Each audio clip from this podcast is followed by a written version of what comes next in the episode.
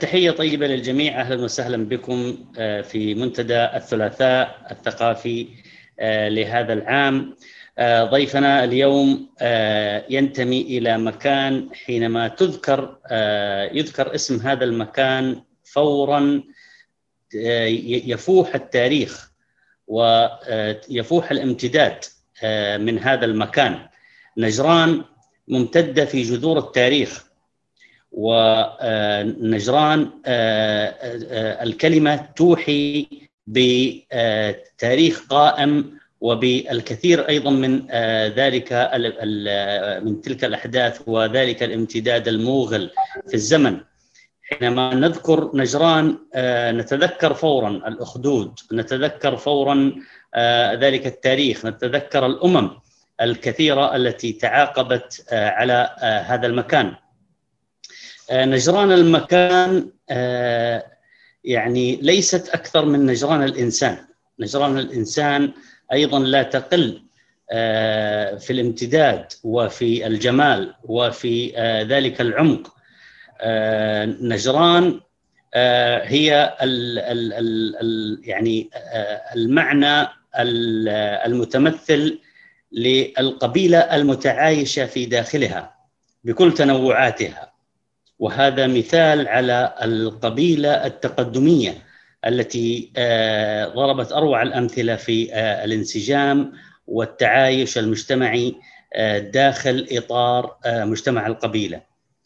تحياتي لنجران وأهلها، وتحياتي لضيفنا الكريم.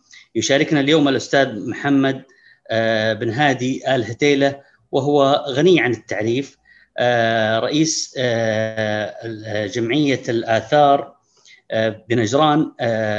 هو لديه بكالوريوس كيمياء ودبلوم في الإدارة المدرسية ودبلوم في رعاية الموهوبين وماجستير في الإدارة. تم تكريمه من الكثير من الجهات. لديه عدة دورات قدمها مثل الإدارة بالأهداف واستراتيجيات التفكير الإبداعي وتصميم البرامج وتنانو ودور المواهب في تنمية المجتمع، مهارات التفكير واتخاذ القرار، صناعة صياغة الخطط، وأيضا مهارات الكورت. شارك في العديد من الفعاليات والملتقيات مثل يعني كممثل للموهوبين في الآيسف ومنسق المعارض المعارض في، وقدم أيضا دورات متعددة للملتقى الصيفي والملتقيات التربوية لمشرفي الموهوبين ولقاءات مديري معارض الأولمبياد ويوم الجودة العالمي المثقفين مع وزير الثقافة واللقاء مع سمو ولي العهد بمثقفي المملكة.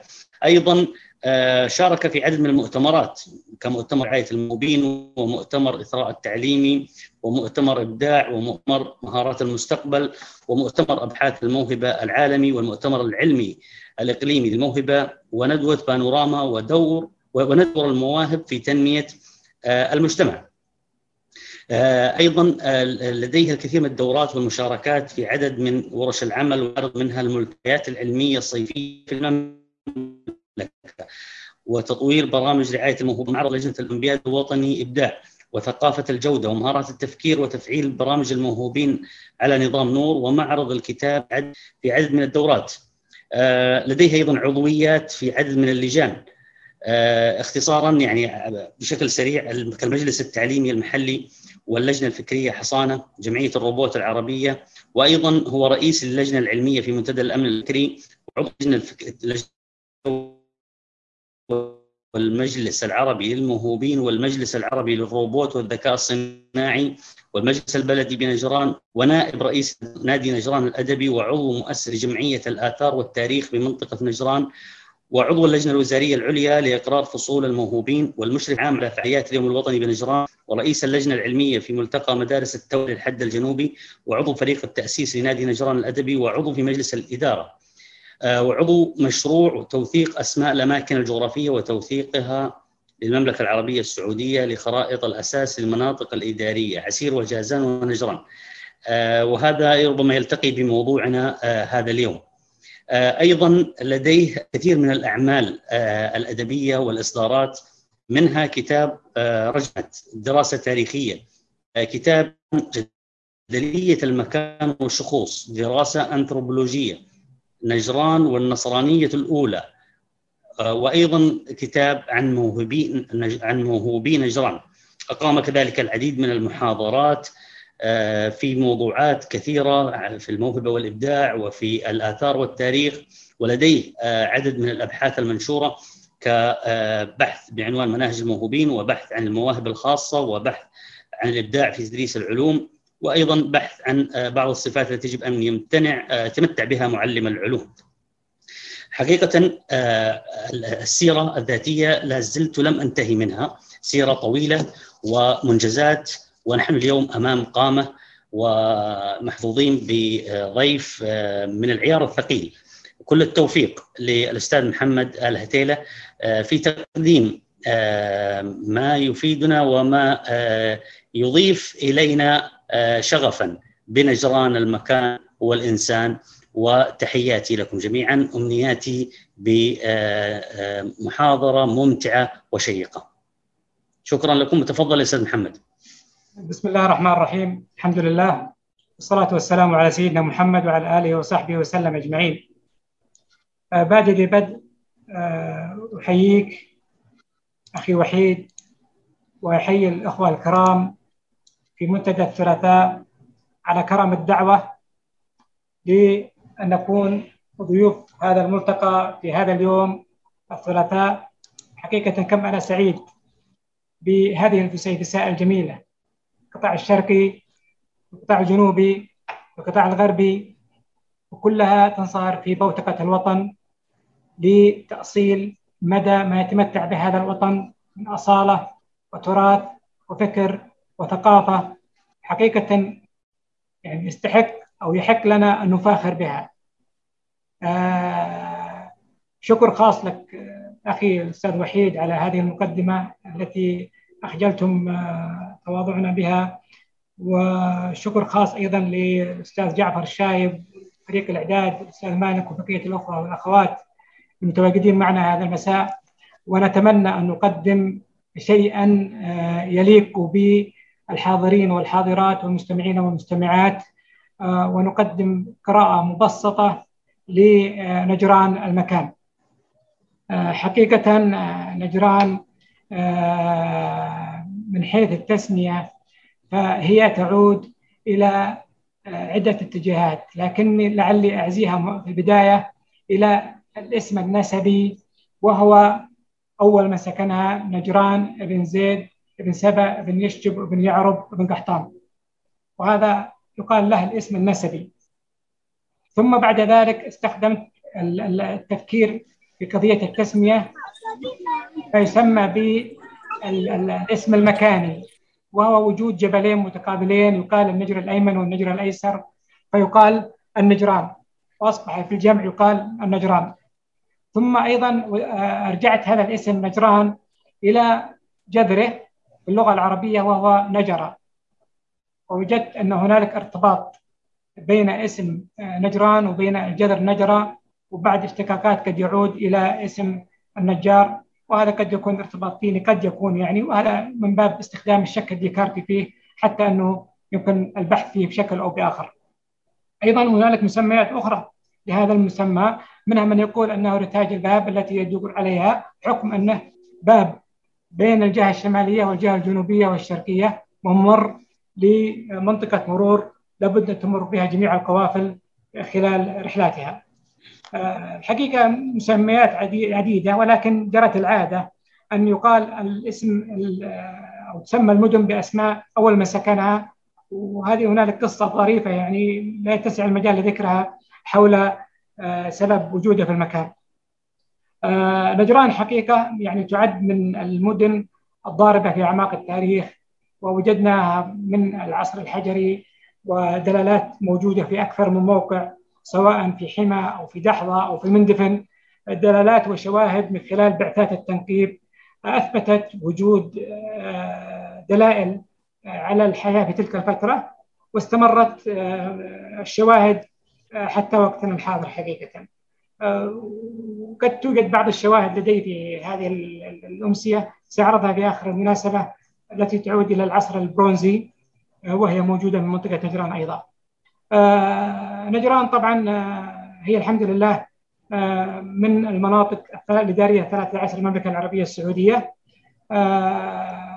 كانت فيما سبق يعني بها نيف وسبعون قرية حسب ما ذكرها الهمداني، تمتد من الغرب إلى الشرق بشكل حرف ذي باللغة الإنجليزية، وتفتح ذراعيها وكأنها ترحب بالزائر والقادم إليها بهذا هكذا الشكل من الغرب للشرق، فترحب به لأن الجبال تحيط بها من الجهة الجنوبية والجهة الشمالية، وتوجد بقية بعض المحافظات في الجهة الشمالية، وتفتح على صحراء الربع الخالي من الجهة الشرقية. آه نجران الحقيقة يعني تميزت فيها بوجود آه بيئة ثلاث جميلة جدا: البيئة الصحراوية، البيئة الجبلية، والبيئة الزراعية. كل هذه البيئات الثلاث أوجدت مقومات جميلة جدا للمكان، آه مما خلق تنوع آه مميز لهذا المكان بشكل أو بآخر، وبالتالي أصبح هذا المكان يعني خلال فترات آه ما قبل الإسلام من المواقع المميزة آه اقتصاديا وتجاريا، وأصبحت من المناطق التي تزار آه من آه جميع الاتجاهات، وبالذات أنها بوابة على آه القادمين من اليمن أو المتجهين إلى آه الحجاز أو الوسطى أو الشرقية. وأيضا آه الحمد لله يعني مؤخرا آه أدرجت آه منطقة حما ضمن التراث العالمي، وهذا الحقيقة يعني يعد نقلة ممتازة جدا، آه ليس المنطقة وإنما المملكة بصفة عامة، وأجدها فرصة هنا نتقدم بجزيل الشكر وعظيم الامتنان إلى مقام وزارة الثقافة ممثلة في سمو الأمير بدر وفريق عمله، وأيضا إلى الدكتورة هيفاء المكرن وفريق عملها، وأيضا إلى الأخوان في هيئة التراث الدكتور جاسم وفريق عمله. كانت هناك جهود جبارة، وما يميز هذا الجهود أنها كانت بأيد سعودية، حقيقة محط فخر واعتزاز، فكل الشكر وكل الثناء لهذه الجهود التي بذلت. وبإذن الله ننتظر مواقع أخرى في مختلف مناطق المملكة، خصوصا زي ما ذكرت في بداية حديثي أن المملكة ترتكز على إرث ضخم جدا آه، ثقافي وحضاري وتراث مميز، سواء تراث مادي أو غير مادي. فهذا ما أحببت أن أذكره فيما يتعلق بالمقدمة التاريخية عن نجران، وحاولت أني أختصر فيها لأني أعلم أن الإسهاب في الجوانب التاريخية بشكل أو بآخر قد يكون فيه نوع من الملل. حاول نحن نعطي رؤوس أقلام بسيطة، حتى المحاضرة يعني لن تكون فيها تعمق، وإنما ستكون رؤوس أقلام خفيفة تقدم للأخوة والأخوات. الموضوع اللي بعد كده عندنا اليوم إن شاء الله تعالى راح نتكلم عنه هو، أستمر أستاذ وحيد؟ نعم نعم نعم تفضل. هو تعريف الأنثروبولوجيا، وكما تعلمون يعلمون الأخوة والأخوات الحضور، الأنثروبولوجيا حقيقة علم قائم بذاته وله مسميات عديدة جدا، آه كل مسمى يعني يقترب من الآخر، ولكن قد أختصرها في جزئية معينة، أنه يعتبر العلم الذي يقوم بدراسة الإنسان طبيعياً اجتماعياً وحضارياً. رغم وجود أكثر من تعريف، لكن قد يكون هذا التعريف تعريفاً شاملاً إلى حد ما، خصوصاً في موضوعنا هذا. آه لما نجي نتكلم على أنثروبولوجيا الشخوص في منطقة نجران، حقيقة أن الشخصيات يعني عددها هائل جداً وضخم جداً، فما أقدمه هنا هو جزء يسير من هذه الشخصيات، وليست كل الشخصيات، وأنا أؤكد على هذه العبارة، ليست كل الشخصيات التي أذكرها هنا هي من الشخصيات الموجودة، ولكن أذكر بعضها آه في مرحلة ما قبل الإسلام. طبعا أنا أفردت حديث كامل عن كل شخصية من هذه الشخصيات آه في كتابي نجران جدرية المكان والشخوص، ولكن هنا بذكر بعض الأسماء وبعض الأشياء البسيطة عنها. نجران بن سبأ بن زيد، هذا ذكرت عنه اللي قلت أنه يعني ذكر فيه اسم نجران. الأفعى الجرهمي وتعرفون قصته المشهورة وهو الحكيم الذي تحاكم إليه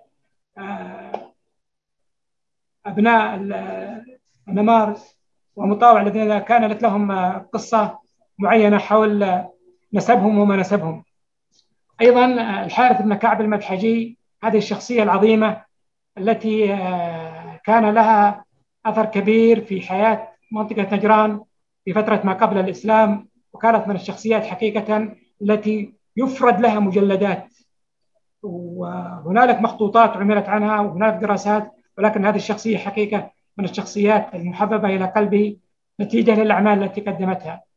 دوس بن ثعلبان أيضا من الشخصيات المميزة، وهو الذي فر من منطقة نجران أثناء الحادثة وذهب إلى جلب النصرة أو من ينقذهم مما حدث من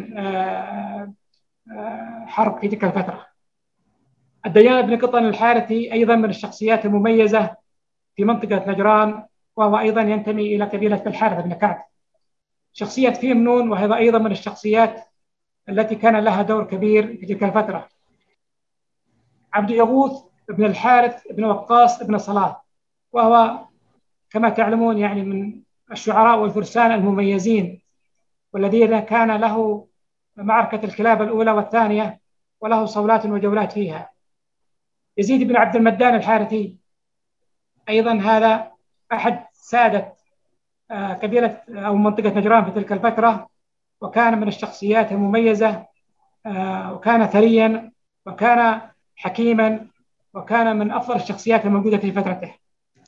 عمرو بن عامر بن حارثة العقار أو الصحابي العقار بن عفوا العقار بن سليل، سلمة بن المغفل بن الحارث بن كعب، عبد الله بن الثامر، أيضا قس بن ساعدة الأيادي. وأعتقد أن هذه الشخصية لا تخفى على الجميع، وما له من حكم وشعر وأمثال، وقد التقاه النبي صلى الله عليه وسلم في سوق عكاظ وقال أذكر أنه كان يرتدي أو على جمل أحمر، وذكر بعض مآثره، وهو أول من قال أما بعد، وأول من اتكى على عصا، وله حقيقة أيضا مجلدات، وله كتاب مميز للكاتب الكويتي الربيعي. الشخوص اللي جات في عصرة الإسلام وما بعده، الصحابي عبده بن مسهر البجلي، وقيس بن أبي وديعة، وأبو الحارث بن علقمة البكري، وعبد المسيح بن دارس الكندي، وزياد بن نضر بن بشير بن مالك بن الديان، وعمرو بن حزم الأنصاري. هذه الشخصية هي التي أرسلها النبي صلى الله عليه وسلم ليكون حاكما وأميرا على منطقة نجران، وهو ذو السبعة عشر ربيعا. أيضا قيس بن الحصين، أبا سفيان بن حرب، الصحابي فروة بن مسيك المرادي، وبر بن يحنس الكلبي، الأشعث بن قيس، عمير بن حصين النجراني، جرير بن عبد الله البجلي، عبد الله بن المدان، الربيع بن زياد بن أنس بن الديان، الأجدع بن مالك، يعلى بن أمية، النجاشي الحارثي، المهاجر بن أنس الديان، شريك بن أعور الحارثي، عبد الله بن العباس، النابغة الحارثي، سعيد بن قيس، زبيد بن الحارث، طلحة بن مصرف اليامي، الشمردل بن قباب الكعبية النجراني. هذا جزء من الأسماء التي تستحق أن يفرد لها مجلدات، لكن اختصرت على هذه الأسماء اختصارا للوقت، وكنت حقيقة أتمنى أني قدمت على الأقل فكرة عن كل شخصية من هذه الشخصيات، ولكن حقيقة آثرت أني أختصرها في أسماء وأقدم كلمتين بسيطة عن كل هذه الشخصية من هذه الشخصيات، أولا اختصارا للوقت ولكي لا أثقل على كاهل المست... الأخوة والأخوات المتواجدين معنا في هذا اللقاء. الموضوع اللي بعد كده عندنا خصوصية اللسان النجراني. هذا الموضوع حقيقة يعني موضوع مهم جدا، ولم يتطرق له بشكل جيد أو أبحاث مستقلة عملت على هذا الجانب. ذكر الهمداني مواطن الفصاحة في وادي العرض ديان، فزبيد، فبني الحارث بن كعب، فما اتصل ببلد شاكر من نجران إلى أرضيان. ويتضح مما سبق أن اللهجة العربية الفصحى كانت سادت في بلاد نجران وقبائلها، وقد جاءت آيات في هذا الخصوص يقول سبحانه وتعالى: قالوا إن هذين لساحرين يريدان أن يخرجاكما من أرضكم بسحرهما ويذهبا بطريقتهما المثلى. وهذا طبعا جاءت بلغة بني الحارث بن كعب ومن جاورهم وخثعم وزبيد ومن وليهم من اليمن. وقد أولت جملة من التأويلات، لأن القاعدة النحوية تقول إن هذين، بينما القراءة إن هذان، فالقبائل تقرأ إن هذان يجعلون المثنى رفعه نصب ونصبه وخفضه بالألف. يقول يقولون بني الحارث بن كعب: فأطرق أطراق الشجاع لو يرى مساغا لنأبه الشجاع الأصمع. كانت اللغة العربية سائدة في نجران. أيضا بعد النقوش المسندية التي اكتشفت نجران تأكد أنها تعود أو إلى لغة فصيحة جدا. أيضا كتب النبي صلى الله عليه وسلم إلى أهل نجران كانت كلها باللغة العربية الفصحى، ولم تشر أي من المصادر أنها كانت تترجم أو أن كان يعني يذكرون فيها أي شيء آخر، بل كانوا يتحدثون اللغة العربية الفصيحة. أيضا جميع الأسماء التي وفدت على النبي صلى الله عليه وسلم كانت كلها أسماء عربية موجودة ومتداولة في الجزيرة العربية. أيضا على صعيد الشعر والحكمة والأمثال والخطابة أبدعوا فيها، وكان هنالك عدد كبير جدا من الشعراء. وقد أفردت إحدى الأخوات فايزة رداد العتيبي كتابا كاملا عن هذا الموضوع، وأحسنت فيه حقيقة وجمعت فيه الشيء الكثير. وهنالك أيضا كتب أفردت لشعراء مستقلين، وبالذات من بالحارث بن كعب وبعض شعرائهم أفردت كتب مميزة في هذا الجانب. أيضا وجدت بعض الروايات القديمة التي تتحدث عن استشهاد القديس الحارث بن كعب، وبعض الكلمات التي نتداولها اليوم في مجتمعنا النجراني وبشكل ملفت وواضح. يعني من هذه الكلمات، يعني على سبيل المثال، طبعا الكلمات حقيقة كثيرة جدا، ولكن سأختار بعض الكلمات التي نروّدها أو نرددها اليوم في حياتنا اليومية. لكيما، طبعا هي لهجة محلية، مقصود منها لكي لا. اكتسينا الكسوة، اكتسينا بالكسوة هذه تقال للنساء، لبسنا لباسا. تنبش عظامه، نبش الشيء هو استخراجه. أسواني، كلمة أسواني لا زالت تقال الآن في نجران بقوة، يعني أحسن صورتي. خصلة واحدة، لما نقول فيك يا فلان خصلة واحدة يعني هنالك أمر واحد. قايلين، أي ذكر، أي ذكرنا وقلنا إلى آخره. إيش فيك يا فلان، مثلا نقول مطاطي راسك، يعني لماذا راسك نازل للأسفل. الكلمات حقيقة عديدة وموجودة أمامكم على الشاشة. يعني وجدت تناسق كبير بينه وبين ما هو منطوق حاليا في منطقة نجران. أيضا موجود بعضها في المعجم السبعي، وكما يعلم الجميع أن النقوش العربية شمالها وجنوبها هي جزء من لغات العرب ولهجاتهم قبل الإسلام، وهي من آل حياتهم الإنسانية كل نواحيها. حينما بعث النبي صلى الله عليه وسلم وأنزل الله سبحانه وتعالى القرآن الكريم، كان من إعجازه أنه نزله على لهجات العرب الرئيسية. فعندما نقول مثلا صنجة، وهذا موجود في المعجم، نقول يا فلان عندنا في الدارجة اللهجة الدارجة أصنج الباب أو صنج الباب، أي أغلق الباب بقوة. آه الطبن، هي الطبنة حقت النار التي توضع وتترك حتى الغد، ويأتي وتحتها الرماد وتعاد مرة أخرى فيقال طبنة. الوثن موجود إلى اليوم هذا، وهو الحد الفاصل بين موقعين أو بين أرضين، وبالذات في موقع الأراضي.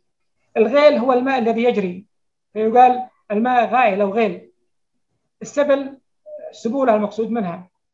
الجدم مرض الجدم المعروف. حوي هي لا زالت تنطق عندنا إلى الآن، الحوي أو الحوش أو الفناء خاص بالمنزل. كون، أقول يا فلان كون فلان، أي أصابه. حينما يقول كون فلان معناته أصابه. طبعا أنا كاتبها بالعربي وكاتبها بالخط المسندي أيضا. نفص، نفص الشيء أي خرج، وهذا أيضا موجود في لغتنا إلى الآن التي نحن نستخدمها. وهذه حقيقة يعني رسالتي من خلال هذا الكلام هي للأشياء الأجيال الناشئة أن تعتز فيما تنطق، ولا يجب أن تستعر من ذلك، فهذا موروث، والموروث أتمنى المحافظة عليه والنطق به. بعض الأشخاص يستعر من لهجته أو من لكنته بمعنى صح. طبعا أنا الآن أتكلم عن نجران، لكن نفس الكلام موجود في أي منطقة من مناطق المملكة، فكل منطقة لديها لكنة ولديها كلمات لا توجد إلا في هذا المكان. هذا موروث، موروث يستحق المحافظة عليه، ويستحق أن نثريه في الأجيال بشكل جيد. فالمحافظة عليه ليست نقصا، بل هي ثقافة ورقي وتطور يجب آه أن نهتم فيه.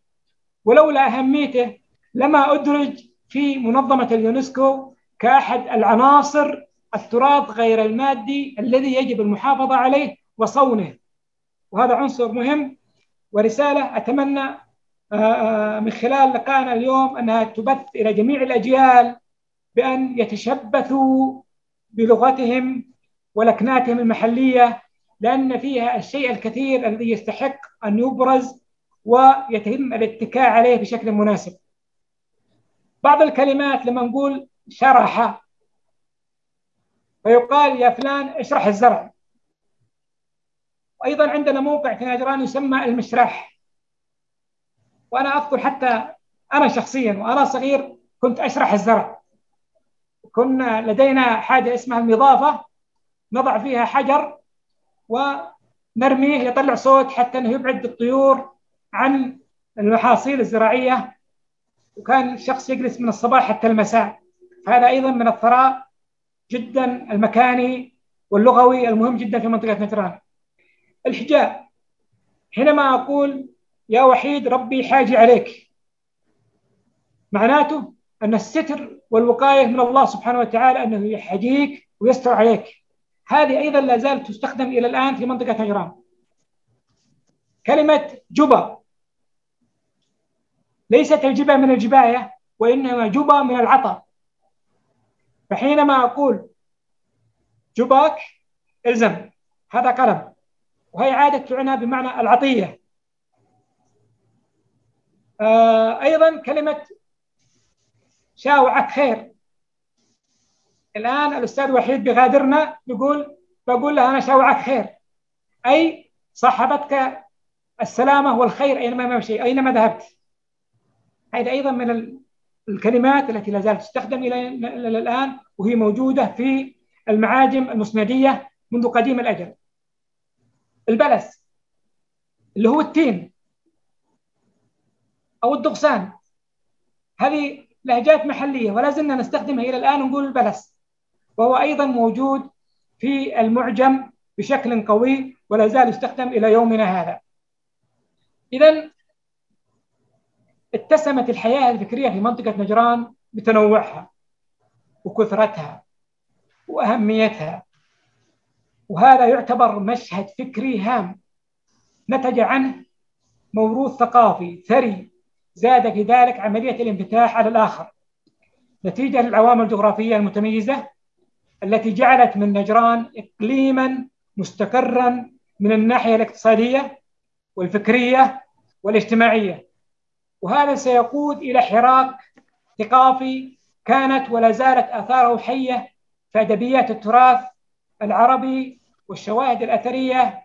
لذلك كان لزاما علينا التعريج على هذه العناصر، فنتيجة للعوامل الجغرافية المتميزة التي جعلت من نجران إقليما مستقرا من الناحية الاقتصادية والفكرية، وذلك لكثرة الأودية في نجران وقرب المياه من سطح الأرض، أدى ذلك إلى وفرة الأراضي الخصبة للزراعة، توفر المعادن الطبيعية حديد وذهب وفضة وخلافه، مرور القوافل بها.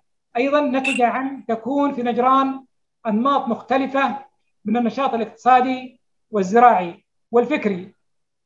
هذه العوامل وفرت سبل العيش من الزراعة والصناعة والتجارة، وسأوجز عنها بشكل بسيط أو يسير عن الزراعة في نجران والصناعة في نجران وطرق القوافل.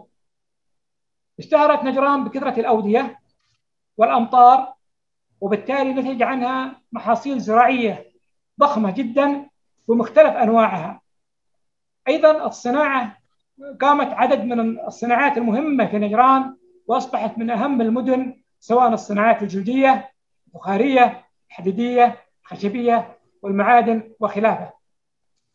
أيضا نجران منطقة مهمة جدا لطريق القوافل، فهي بوابة بين اليمن والحجاز وشمال ووسط الجزيرة العربية، أصبحت منطقة جذب لجميع الأديان والثقافات المختلفة من كل الأجناس، مما أدى إلى تنوع ثقافي راقي انعكس على المكان والسكان، وترجم من خلال النقوش والرسوم الصخرية التي وجدت بكميات كبيرة في منطقة نجران. كان لطرق القوافل أيضا دور مهم في إبراز العنصرين، العنصر الثقافي والعنصر التجاري في منطقة نجران، ولعل الجانب الثقافي والشعري بالذات كان مزدهرا بكل أنواعه، الفخر والهجاء والغزل. فنجد شعراء يفيدون إلى نجران، وشعراء من نجران يفيدون إلى أسواق أخرى، ولعل وفود الشعراء وبالذات المادحون منهم فهم لا يفيدون إلى أي منطقة إلا إذا كان سادتها يتمتعون برغيد العيش ليجدوا العطاء في قصورهم. ولعل بني المدان كانوا أكثر من يمثل الناس في تلك الفترة، اللي هم يعودون إلى الحارث بن كعب. فإجماع المصادر التاريخية تحدثت عن نجران وتناولت تاريخه القديم بالدراسة والتحقيق، بأنها مركز تجاري مهم من خلال أسواقها ومواقعها. انعكس ذلك زي ما ذكرنا قبل لحظات على النقوش والرسوم الصخرية المنتشرة في كل زوايا وأركان منطقة نجران، وهذا ينم عن حس فني راقي جدا وحضارة مترفة. أنتم كما تعلمون أن الفن لا يتوفر في مكان إلا ما توفر إلا متى ما توفرت الحياة الرغيدة. هنا بعض النقوش لبعض النساء لا يرفعن أيديهن إلى الأعلى، وهن يعني قد يكون ارتباط أرثولوجي بينها وبين بعض الآلهة في تلك الفترة، الدعاء. أيضا من المعلوم أن الفن لا يزدهر في أي مكان إلا ما تتوفر تربة خاصبة لذلك الفن. الرسم يترجم عدد من الحالات التي يكون المجتمع عليها، الفروسية، التعاون بين الرجل والمرأة، الرقص، حياة الترف الدالة على وجود حضارة مميزة في منطقة نجران. ولعل الدكتور جواد علي يدعم هذه الجزئية بقوله إن أهل العربية الجنوبية كانوا حضرا في الغالب، ويقول كثرت في أقوالهم ألفاظ الحضارة. أيضا كما تشاهدون هذا النقش هو من العصر البرونزي، امرأة أمامها آلة موسيقية يعتقد بأنها السمسمية، وبجوارها امرأة ترقص ورجل مدجج بالسلاح، وهذه حقيقة في مكان يقال له عين النقحة بمنطقة نجران، في مكان وعر صعب الوصول إليه، ولكن يعني عمرها قرابة أربعة آلاف عام ولا زالت بهذه الروعة وهذا الجمال وهذا الحس الفني الراقي الذي يستحق أن يبرز بشكل ملفت. هذه اللوحة كانت لها قصة طريفة في اكتشافها والعثور عليها.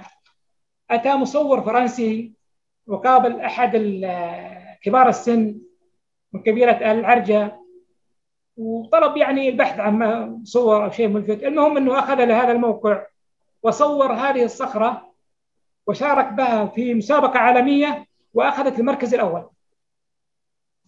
بعد فترة من الزمن عاد يحاول أنه يبحث عن الصخرة، لم يستدل عليها، والشايب أو اللي كان دل عليها كان للأسف أنه يعني تعب وكان عنده أولاده في الكويت، فما تم العثور عليها إلا بعد فترة طويلة بجهود الأخوان في تلك الفترة. فالحمد لله يعني أنها أصبحت من اللوحات المميزة فنياً ولها بعد حقيقة ثقافي مميز إلى أبعد درجة. آه هذه اللوحة الجميلة والمميزة هي طولها ستة متر، ارتفاع الكتابة عليها مترين، وهي تمثل نقش ذو نواس الحميري المعروف علميا باسم جام عشرة ثمانية وعشرين، والموسم بعام ستمائة وثلاثة وثلاثين حميري، الموافق خمسمائة وثلاثة وعشرين ميلادي. وهنالك نقوش مجاورة له، لكن هذا النقش حقيقة من أجمل النقوش الموجودة يعني في الجزيرة العربية لطريقة كتابته وطريقة إخراجه والمونوغرامات الموجودة بجواره.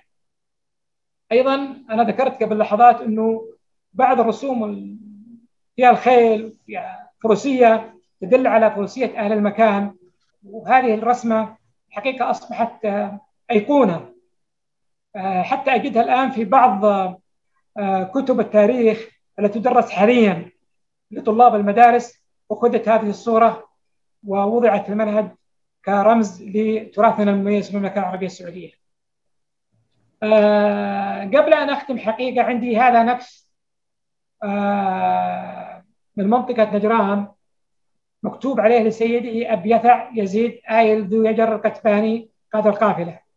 المهم من هذا النقش النقش عفوا السبئي موجود في قرن الزعفران في منطقة نجران، يعود إلى القرن الثالث قبل الميلاد.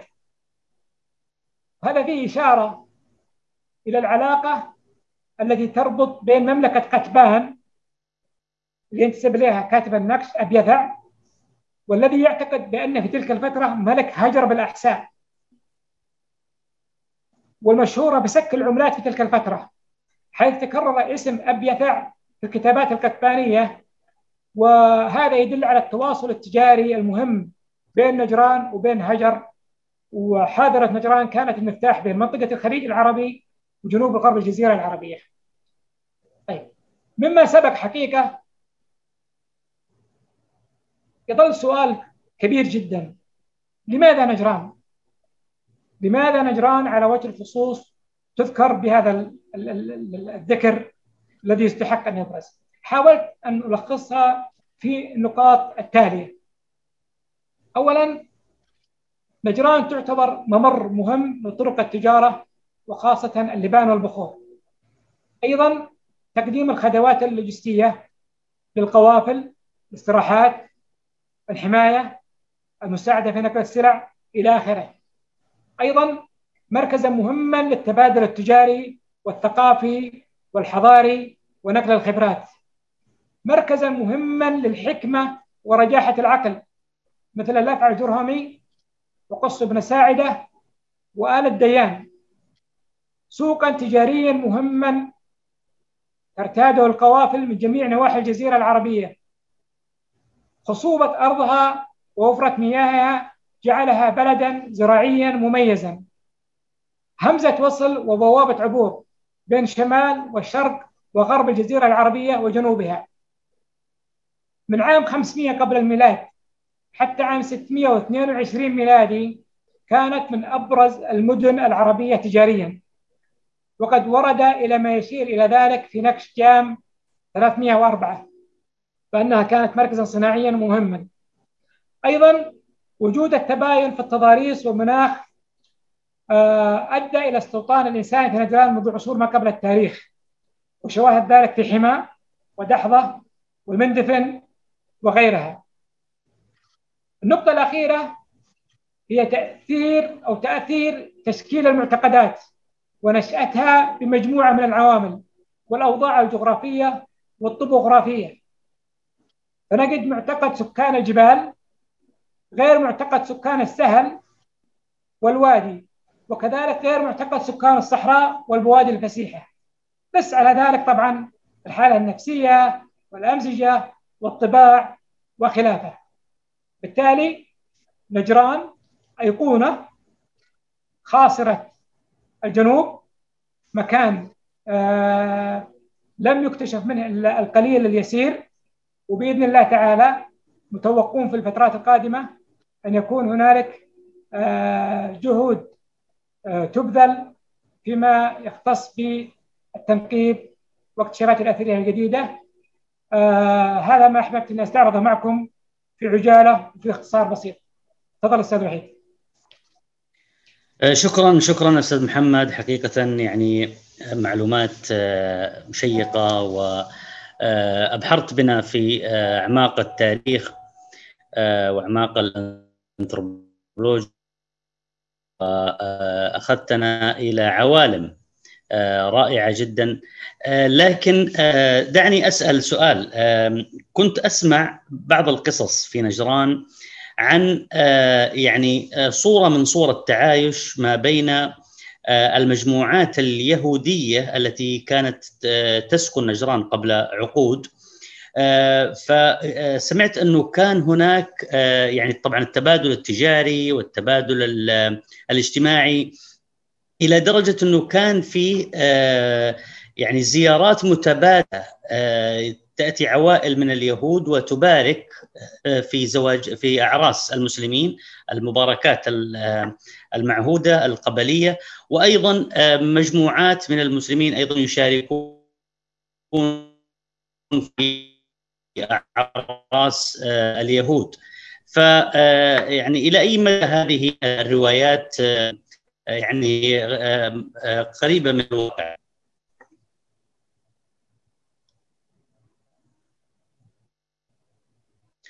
الصوت يا أستاذ محمد، صوت من عندك انقطع. وصل سؤالي ولا وصل؟ نعم. على كل حال آه لم يكن لم يكن آه وجود الجالية اليهودية في تلك الفترة الكثرة التي تتخيلها، كانوا فئة قليلة جدا، وذكرت في بعض الكتب، آه ولكن يعني جوزيف هاليفي كان كتب في كتابه رحلة حبشوش عن بعض العائلات اليهودية التي كانت قليلة جدا، كانوا عبارة زي ما تقول عبارة عن كأنهم جيرة ولا يتملكون، بل كانوا في حماية المسلمين وكانوا يقومون بحمايتهم ومساعدتهم، وكان أغلبهم صناع صناع يصنعون الحلي. الآبار كانت موجودة تسمى بالحسي، كانوا أيضا يقومون بصناعتها، فبالتالي كانت بالفعل هنالك يعني تعايش سلمي، تعايش جميل جدا. لكن يعني مع بداية العهد السعودي جميعهم غادروا، ولم يبقى أحد منهم في الجزيرة العربية في منطقة نجران تحديدا. جميل جدا. طيب عندنا سؤال، طبعا اولا نبغى ناخذ المتداخلين، هل هناك احد يريد ان يداخل صوتيا؟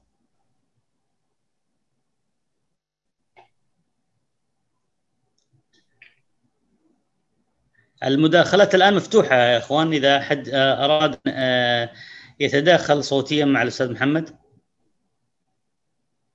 طيب في عندنا سؤالين في نافذة الدردشة. سؤال يقول: ما هي أهم الآثار لفترة ما قبل الميلاد؟ أعتقد أنه هذا السؤال تم يعني التعريج عليه أثناء المحاضرة، وممكن أن ننتقل إلى إلى سؤال آخر. ما هي الأديان التي كان لها وجود في نجران لفترة ما قبل الإسلام أو في فترة ما قبل الإسلام؟ طبعا نجران زيها زي أي منطقة من مناطق المملكة قبل الإسلام، كانت معظم الأديان موجودة ما بين اليهودية، المسيحية، عبادة الأصنام وخلافه.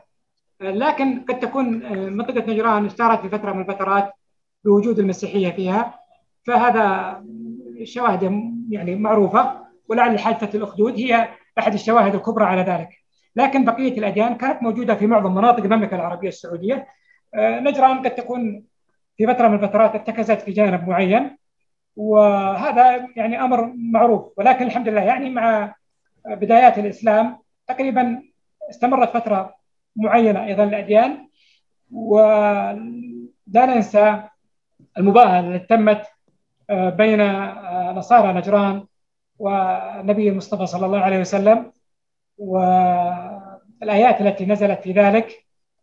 فهذه حقيقة تعد من الأشياء المهمة جدا، والعهد الذي وثقه النبي صلى الله عليه وسلم وهو يعد يعد يعني من أول العهود في الإسلام، ورسالة مهمة. أيضا في جانب مهم آخر رسالة النبي صلى الله عليه وسلم إلى عمرو بن حزم الأنصاري حينما أوصاه بإمارته على نجران، كانت رسالة في غاية الجمال والروعة، فيها من الإنسانية الشيء الكثير، وفيها من العدل الشيء الكثير، وفيها من المساواة بين الجميع بأطيافهم وأديانهم المختلفة وكيفية التعامل معهم. فالإسلام منذ بدايته تعامل مع جميع الأديان جميع المذاهب بشكل مميز وملفت حقيقة يستحق أن يكون دستور في تلك الفترة. لدينا سؤال الآن من الأخ محسن توفيق. محسن توفيق لديه مداخلة أو سؤال فليتفضل الآن. شكرا جزيلا. أحضرك سمعني كده؟ نعم ما واضح الصوت ولكن شكرا. نعم. شكرا جزيلا. أنا بشكر الحقيقة المحاضرة على المحاضرة الجميلة، وإن كان طبعا قصر الوقت على ما أعتقد ما ادانيش الفرصة إن هو يكلمنا على إنه كان مع أنثروبولوجي كعلم يبقى بياخد الإنسان بشكل شامل يعني، وخاصة إنه اتكلم على حقب من ما قبل التاريخ إلى الإسلام، فيعني دي عايزة عايزة كتاب الحقيقة. نقترح إذا كانش كتب كتاب عن هذا الموضوع يكتب كتاب يتكلم فيه فعلا بقى يعني بالتفصيل عن أنثروبولوجي الإنسان في هذا المكان والتغيرات اللي حصلت مع الإنسان في الحقب التاريخية المختلفة بالترتيب. لكن الشيء الحقيقة اللي أنا أحب إن هو يضيفه وعرفنا عنه السياق اللي كان عايش يعني نجران دي مش منعزلة، نجران في وسط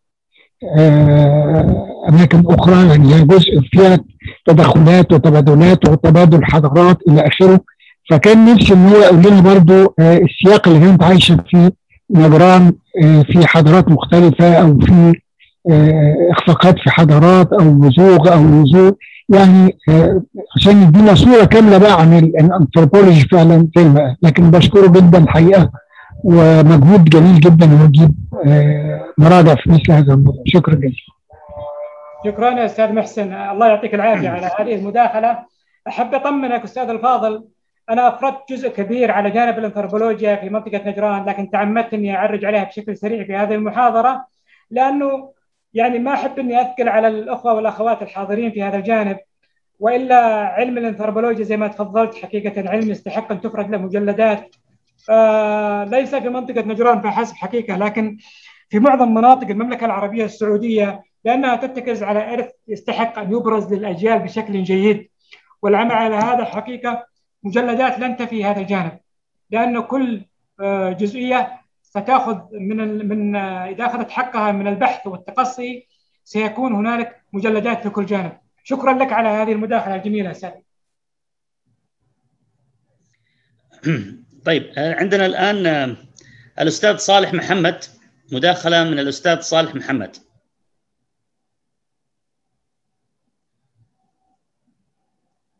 إذا كان جاهز معنا أو ننتقل إلى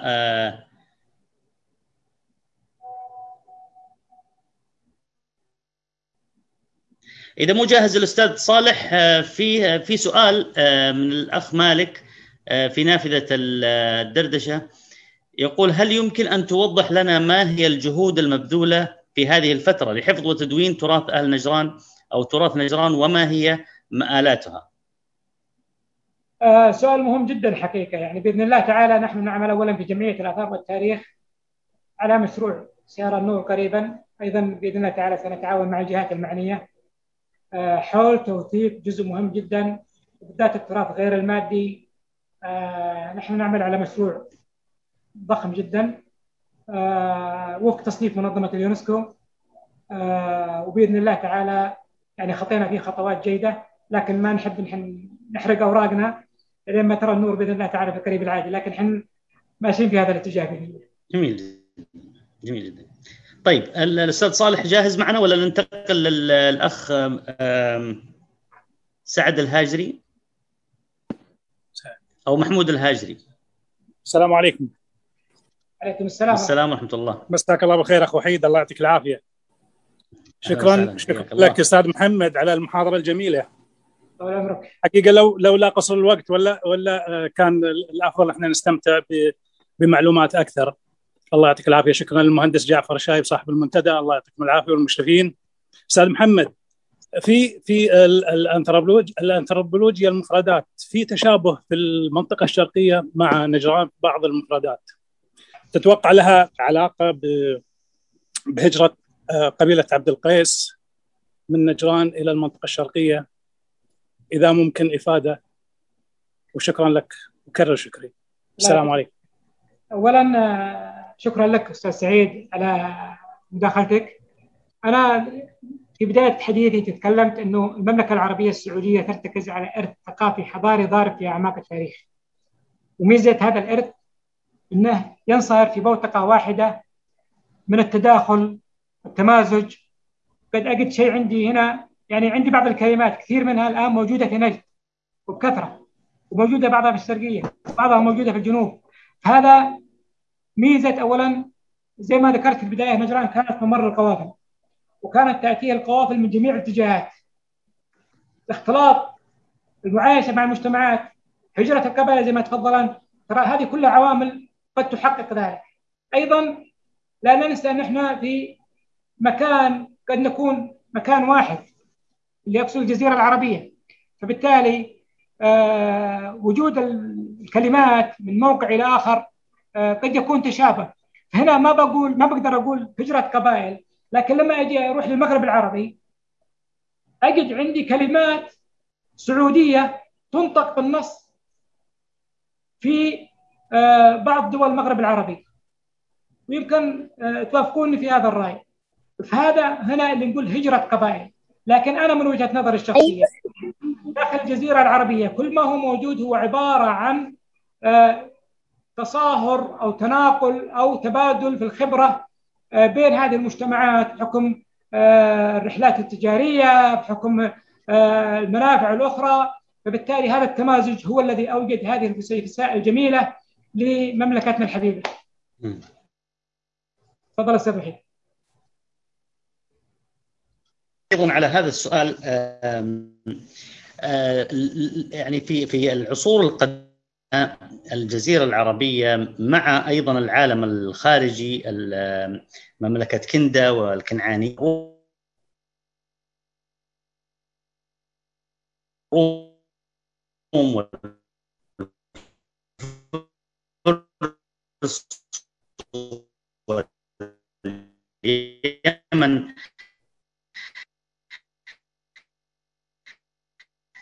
صوت أستاذ وحيد غير مسموع. أو أو أو قرأت عن تمثال رأس السيدة.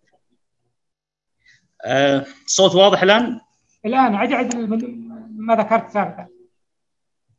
طيب أنا أقصد أنه آه هناك يعني آه لعل الكثيرون يتخيلون أن هناك ما بينما فعليا في العصور القديمة ومنذ تلك العصور لم يكن ذلك الفصل حاد بهذا الشكل الذي نتخيله. كان هناك تواصل، وكان هناك التجارة، وكان هناك أيضا التحالفات، وكان هناك ف يعني أنا استشهدت بتمثال رأس السيدة. التمثال وجد في بالقرب من الخرج. تمثال رأس السيدة تشبه السيدات اليونانيات اللواتي يضعن الأكليل وزينة الشعر بشكل معين بالشكل اليوناني على الأطراف. طيب ما الذي جاء بتمثال يوناني أو بطريقة الشكل اليوناني الشخصية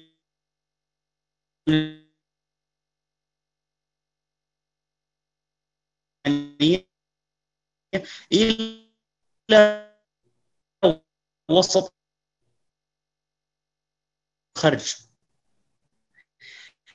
لم يكن هناك تواصل. الجزيرة العربية لو لم يكن هناك تواصل يعني كان يعني مستوياته ربما تصل إلى مستويات قوية قوية جدا من التواصل والتبادل ما بين المجتمعات في تلك العصور. وقس على ذلك أيضا في العصور القريبة في العصور القريبة كان هناك التواصل ما بين الأقاليم والمجتمعات داخل الجزيرة العربية وما بين قبائل ومناطق الجزيرة العربية. هذه كانت الفكرة يعني. جميل. ترى نص الكلام ما يسمع أغلبه، ولكن زي ما ذكرت الرحلات التجارية، آه، التبادل التجاري، آه، الحضارات التي تمر على المواقع، جميعها عبارة عن مكاسب ثقافية تنموية اقتصادية للمجتمع بصفة عامة، وخصوصا المجتمع النجراني بحكم مرور جميع القوافل جميع الحضارات على هذا المكان. فللأمانة كان شيء مثري للمكان بشكل ملفت. النقوش التي وجدت في منطقة نجران يعني شيء جميل جدا، الرسوم الصخرية أيضا شيء معبر جميل جدا، هنالك صخور ورسوم رسوم صخرية ملفتة ومميزة جدا في منطقة نجران. بصفة عامة الوضع يعني جميل جدا في المكان، يعكس حضارات سابقة انعكست على المكان. طيب أستاذ محمد، بس عشان نبغى نختصر للوقت، يعني هل هناك أحد يريد أن يتداخل صوتيا؟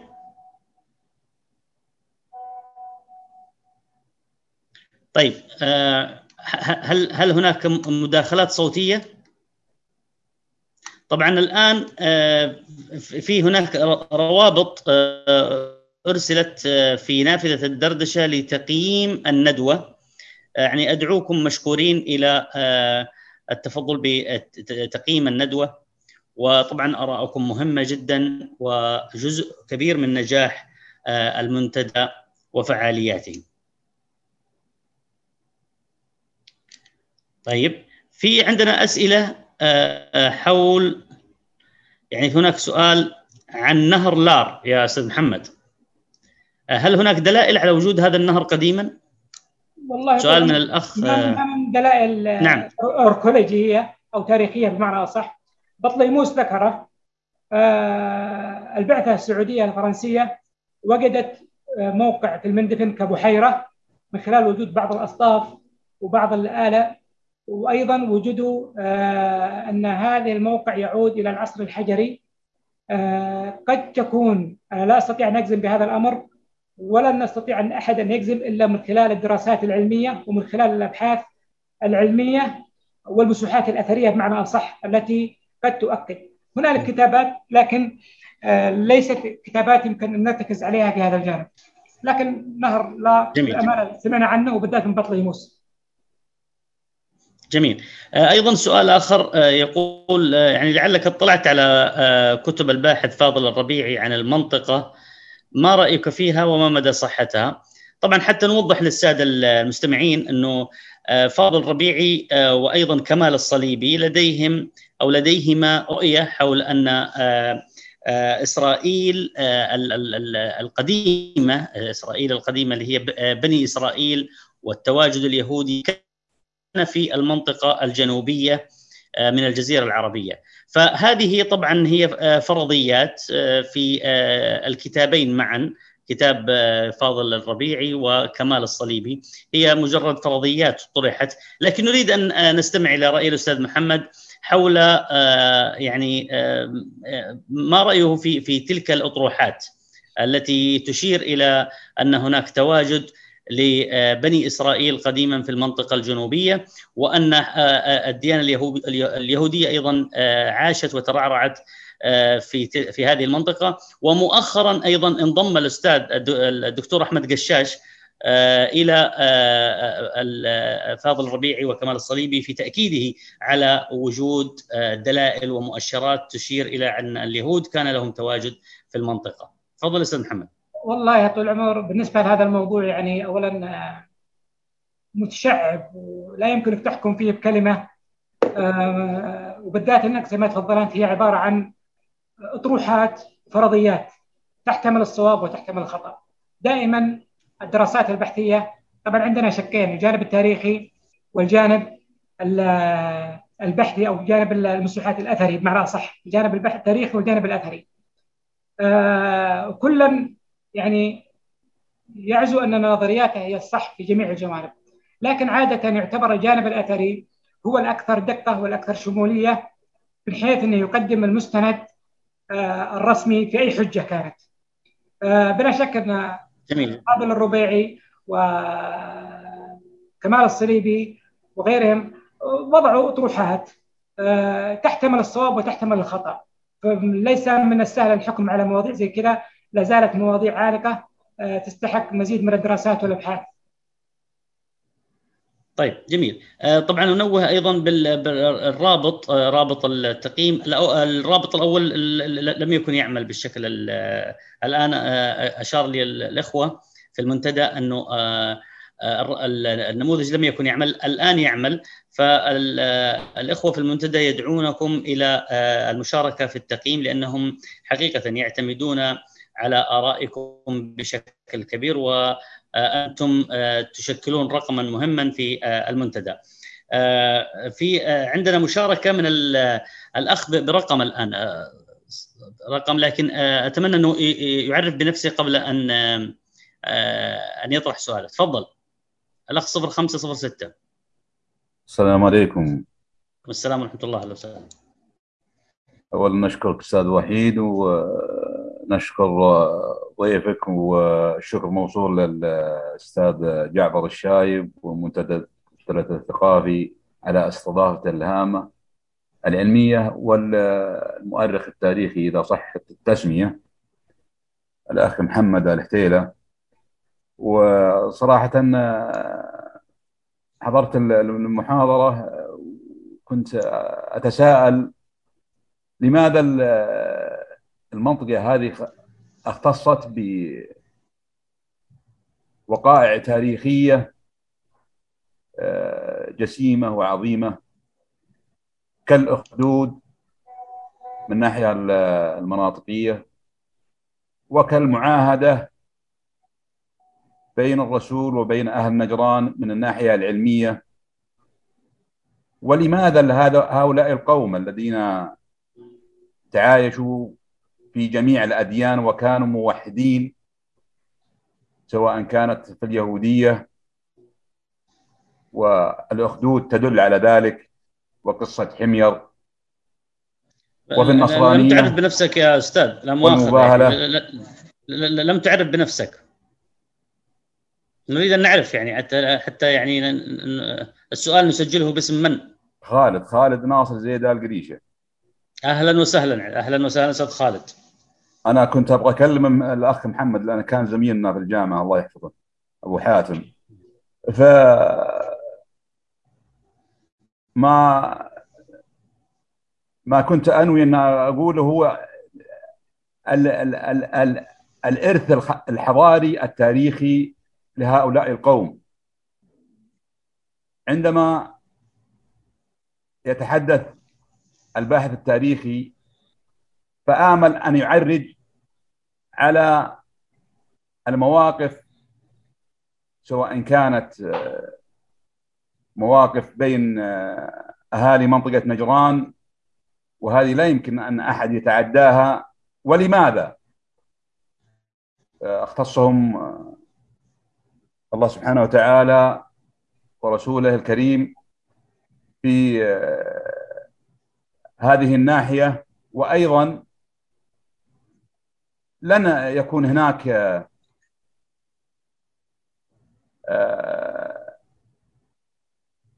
أي محاورة أو أي إشادة إلا وأن نعرج على هذه النقاط، وكنت آمل أن توضح في النقطة هذه. شاكر لكم، شاكر للأخ محمد و... شكرا. شكرا لك حي. الله حياك الله خالد، حياك الله. آه الأخ صالح آه رجع الآن وسأل آه في نافذة الدردشة إذا كان يحب يطرح سؤاله صوتيا، نفضل نفضل أن يكون صوتي إذا كان الأخ صالح موجود وجاهز يتداخل صوتيا، أو أننا آه نطرح سؤاله من خلال نافذة الدردشة. طيب، يقول في السؤال كيف نستفيد من الأنثروبولوجيا في توسيع الوعي التاريخي بالإرث النجراني، وكيف نؤرشف موضوعية للسياقات والحضارات المختلفة التي توالت وعاشت بهذه المنطقة؟ طبعا وقع بملتقى السلام القرائي. ممتاز. أولا الله يعطيكم العافية. اسمح لي أولا أشكر أخي خالد زيد لي منها أكثر من ثلاثين سنة، يعني لم أسمع صوته ولا مشاهده، الله يعطيه الصحة والعافية. آه زين نسمع صوتك اليوم، ولعل من محاسن هذا الملتقى حقيقة نسمع صوتك أخي خالد. آه شكرا لك على إضافتك تعليقك.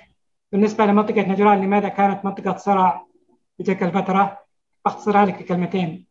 المنطقة كانت بوابة مهمة جدا بين الشمال والجنوب والشرق والغرب، وكان الكل يحاول أن يسيطر عليها، وكانت جميع الحروب التي شنت في تلك الفترات كلها تحاول السيطرة على هذا المكان الإقليمي المهم، مثل ما هو حاصل الحين في الدول العظمى ومحاولة السيطرة على بعض المواقع. هذا كان يعني لب الموضوع الأساسي. موضوع السؤال الثاني حقيقة هذا موضوع مهم جدا، وموضوع يعني يحتاج جهد جبار، لأنه العمل بهذا الشكل آه عمل يستحق أن يبرز. كان هنالك ثلاثة أعمال أو أربعة أعمال قامت فيها دارة الملك عبد العزيز مشكورة، آه أعتقد في القصيم والباحة، والله في منطقتين ثانية ما تحضرني الآن، وثقت تراث هذه المناطق بالكامل في آه جزء من هذا الأمر.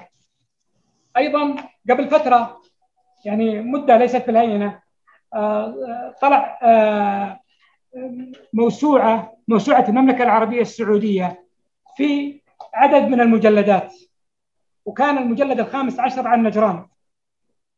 الحقيقة ذكر فيه بإيجاز، ولكن لعلنا إن شاء الله تعالى في الفترة القادمة نعمل على مشروع مع أحد الشركاء آه في قضية توثيق التراث بصفة عامة، ولعلها تفتح نافذة سواء مع الدارة أو مع جهات أخرى، من أجل أن يكون هناك عمل علمي أكاديمي آه يؤسس ويؤرخ ويوثق في نفس الوقت، آه سواء بالذات في مجال التراث الشفوي لمنطقة نجران الذي للأسف يشارف على الاندثار. طبعا ليست في منطقة نجران، لأن أغلب مناطق المملكة كبار السن هم عبارة عن أرشيف يكاد يندثر إن لم يوثق ما لديهم من بعض المعلومات وبعض الوثائق وبعض ال ال حتى الجوانب الصوتية، اللغات، اللهجات إلى آخره. فبإذن الله تعالى أن سيكون هناك عمل في الفترة القادمة في مجال التوثيق. أشكرك جدا على هذا السؤال المهم جدا. تفضل أستاذ وحيد. الله يعطيك العافية أستاذ محمد. إذا إذا أحد له مداخلة أو سؤال نرحب بكم جميعا. هل أحد له مداخلة أو سؤال؟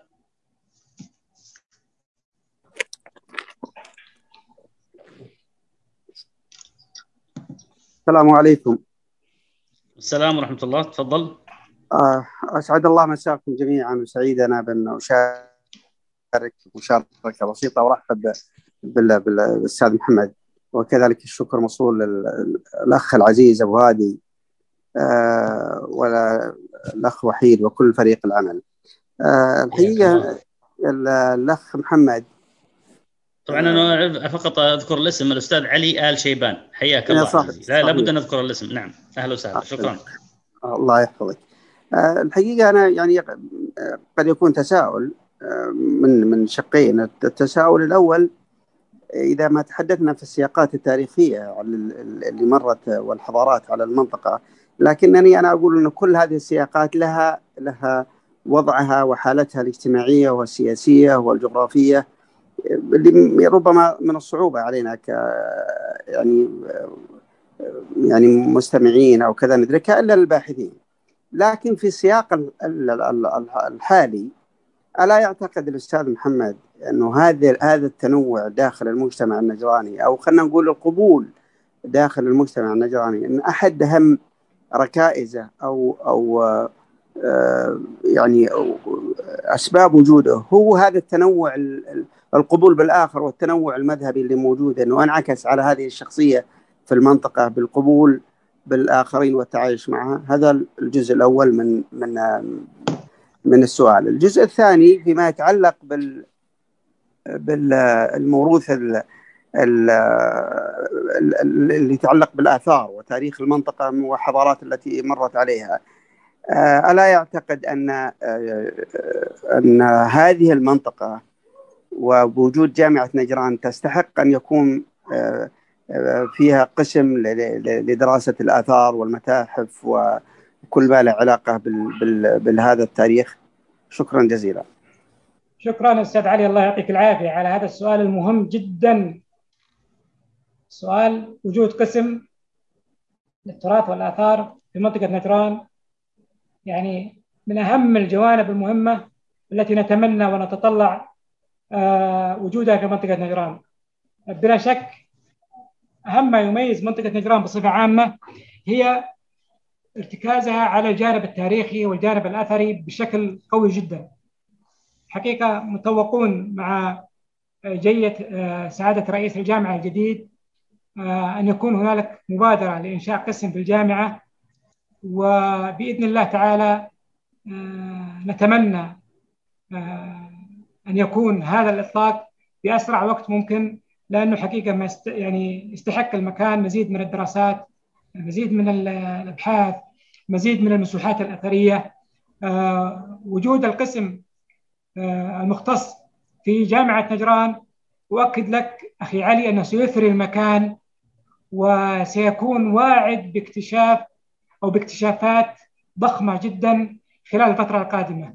فإيدي على كتفك وكل من ينادي بهذا الصوت، ومني ومنك ومن هذا المنتدى إلى سعادة رئيس جامعة نجران، أن يكون بإذن الله تعالى آه هذا الأمر آه من الأمور المهمة التي آه تتحقق في الفترة القادمة. شكرا لك. هذه أشياء تبشر بالخير حقيقة يعني. بإذن الله. نعم، شكرا شكرا لك. طيب آه الآن أيضا آه إذا كان طبعا الآن أكملنا الساعة وبعض الوقت، فمن أراد أن يتداخل بإمكانه الآن. إذا إذا كان هناك مداخلات، لا زال الوقت يعني آه معنا، المداخلات متاحة أيها الأخوة. طيب الأستاذ جعفر، الأستاذ جعفر الشايب لديه كلمة. أستاذ جعفر الشايب إذا موجود جاهز.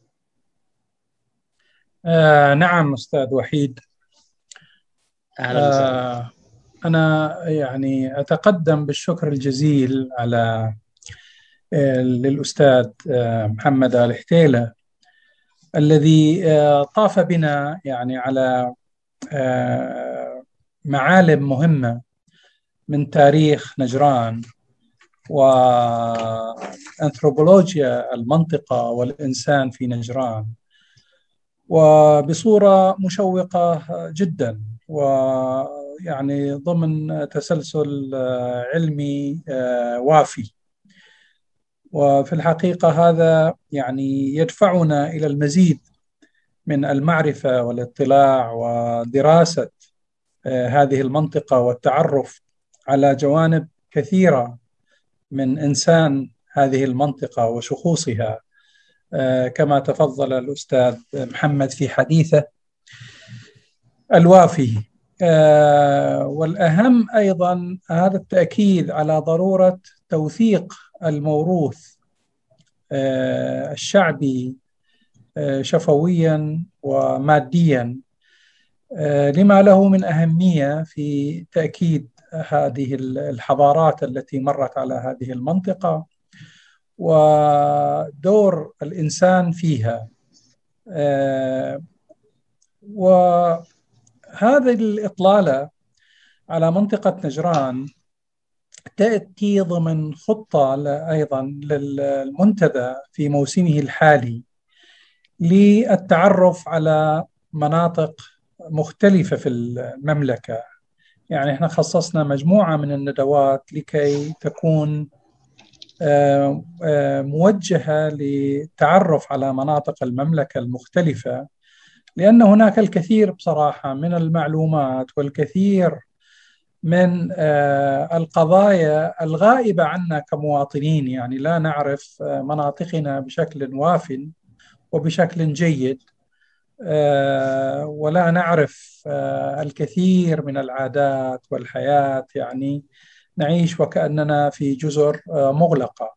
هذا الدور الذي تقوم به الوزارة، وزارة الثقافة مشكورة، وخاصة في إعادة كتابة التراث الشعبي وتوثيقه، والجهات الأخرى كما أشار الأستاذ محمد كدارة الملك عبد العزيز وغيرها، أعتقد أنه دور وطني مهم للغاية يفيدنا جميعا، ويؤكد لنا بأنه حالة التنوع والتعايش السائدة في مختلف هذه المناطق هي مصدر ثراء ومكسب لنا جميعا كمواطنين، أن نفهم بعضنا البعض ونتعرف على بعضنا البعض بصورة قريبة وبصورة واضحة. سبق للمنتدى أن نظم ندوة قبل يمكن خمسة عشر سنة أيضا كانت عن نجران، والآن مع هذه التوجهات الجديدة وهذه الاكتشافات وتسجيل بعض المناطق كمنطقة حما كما أشار الأستاذ محمد في اليونسكو، يعني هناك تطورات مهمة. أعتقد نحن مسؤولون جميعا عن التعاون والتكاتف من أجل تعزيز هذه التوجهات، وأنا أدعم الفكرة من على هذه المنصة التي تحدث بها الأستاذ علي آل شيبان بأن تخصص جامعة نجران قسما لدراسة التاريخ ودراسة التراث في المنطقة، من أجل تعزيز ثقتنا بالمكان وتعزيز ثقتنا بالأرض وبالوطن، ودراسة هذا الامتداد التاريخي الذي نحن جزء منه.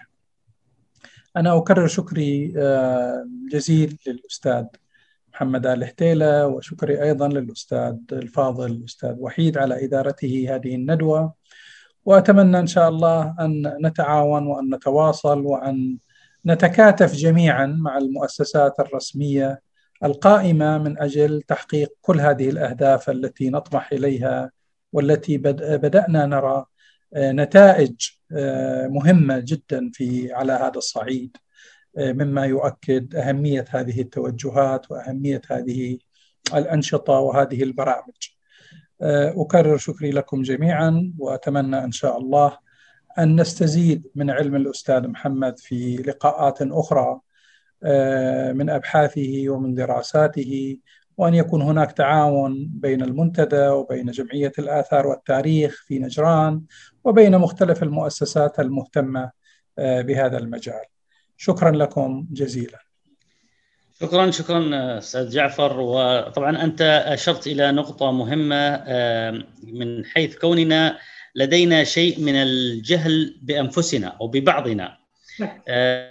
مثلا المواطنون المواطنون في في أقصى الشمال قد لا يعرفون شيئا عن المواطنون في الغرب أو في الشرق أو العكس، لكن نحن نتفائل اليوم بأنه مع الفعاليات المصاحبة اليوم ومع مواقع التواصل أيضا التي أذابت الكثير من تلك الفوارق وأيضا أزالت كثير من تلك الحواجز، وأيضا مجريات التنمية مجريات التنمية الشاملة التي بدأت تستهدف يعني أعماق المحافظات البعيدة ومدن الأطراف.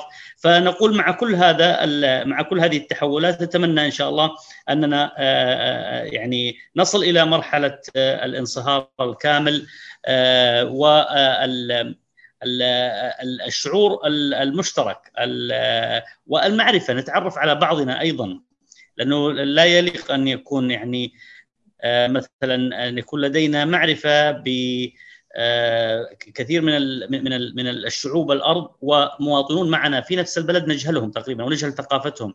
لابد من هذه يعني هذا التواصل، يعني كلما زاد التواصل فيما بيننا كلما دابت تلك الفوارق. والحمد لله اليوم نحن في مرحلة زمنية بدأنا نشهد صورا كثيرة ودلائل مؤكدة على الانسجام الوطني والتلاحم المجتمعي. شكرا لكم جميعا، شكرا للأستاذ محمد. إذا كان لدى الأستاذ محمد كلمة أخيرة، أو أنا أترك له الفرصة لكلمة أخيرة أو يعني مشاركة أو شيء من هذا القبيل قبل أن نختم لقاءنا هذه الليلة.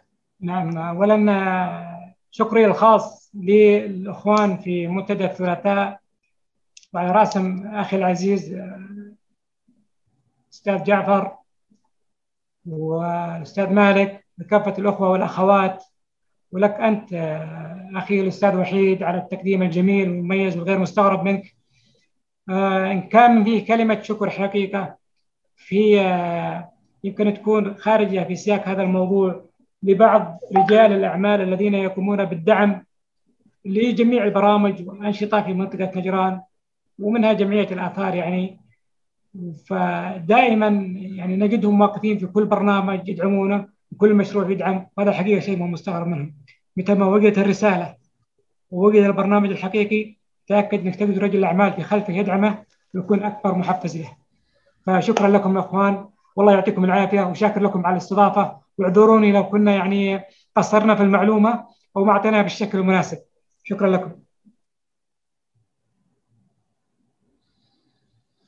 طيب، آه شكرا لكم. آه من عندي أنا وصلني آه يعني آه تنويه إلى نداء النداء من آه لكن حقيقة أنا ما أعرف من الذي طالب بافتتاح قسم آه لهذه الدراسات بالجامعة. آه لا, لا أنا لم تصلني بعد لم تصلني آه من الذي آه طالب بافتتاح يعني او بتوسيع. اظنك اشرت الى ذلك يا استاذ محمد ولا لا؟ علي علي الشيباني، اظنك اشرت علي الشيباني، انا عرشت عليه. ايوه ايوه جميل جدا، جميل. اذا بعد بعد هذا يعني اعتقد انه استكملنا، وان شاء الله تعالى انه القادم اجمل. شكرا لكم جميعا، شكرا لمنتدى الثلاثاء الثقافي على هذا الجمال، شكرا للاستاذ جعفر وفريقه الذين ربما لم يعد لدي الوقت لأعددهم، بدءا بالأستاذ مالك والأستاذة جنان والأستاذة هدى أيضا ومن خلف الكواليس. شكرا لكم جميعا، وهذا المنتدى لكم وبكم، أنتم أيضا نجم في هذا المنتدى، وحضوركم ومشاركاتكم فيه دائما تعطيه الاستمرارية.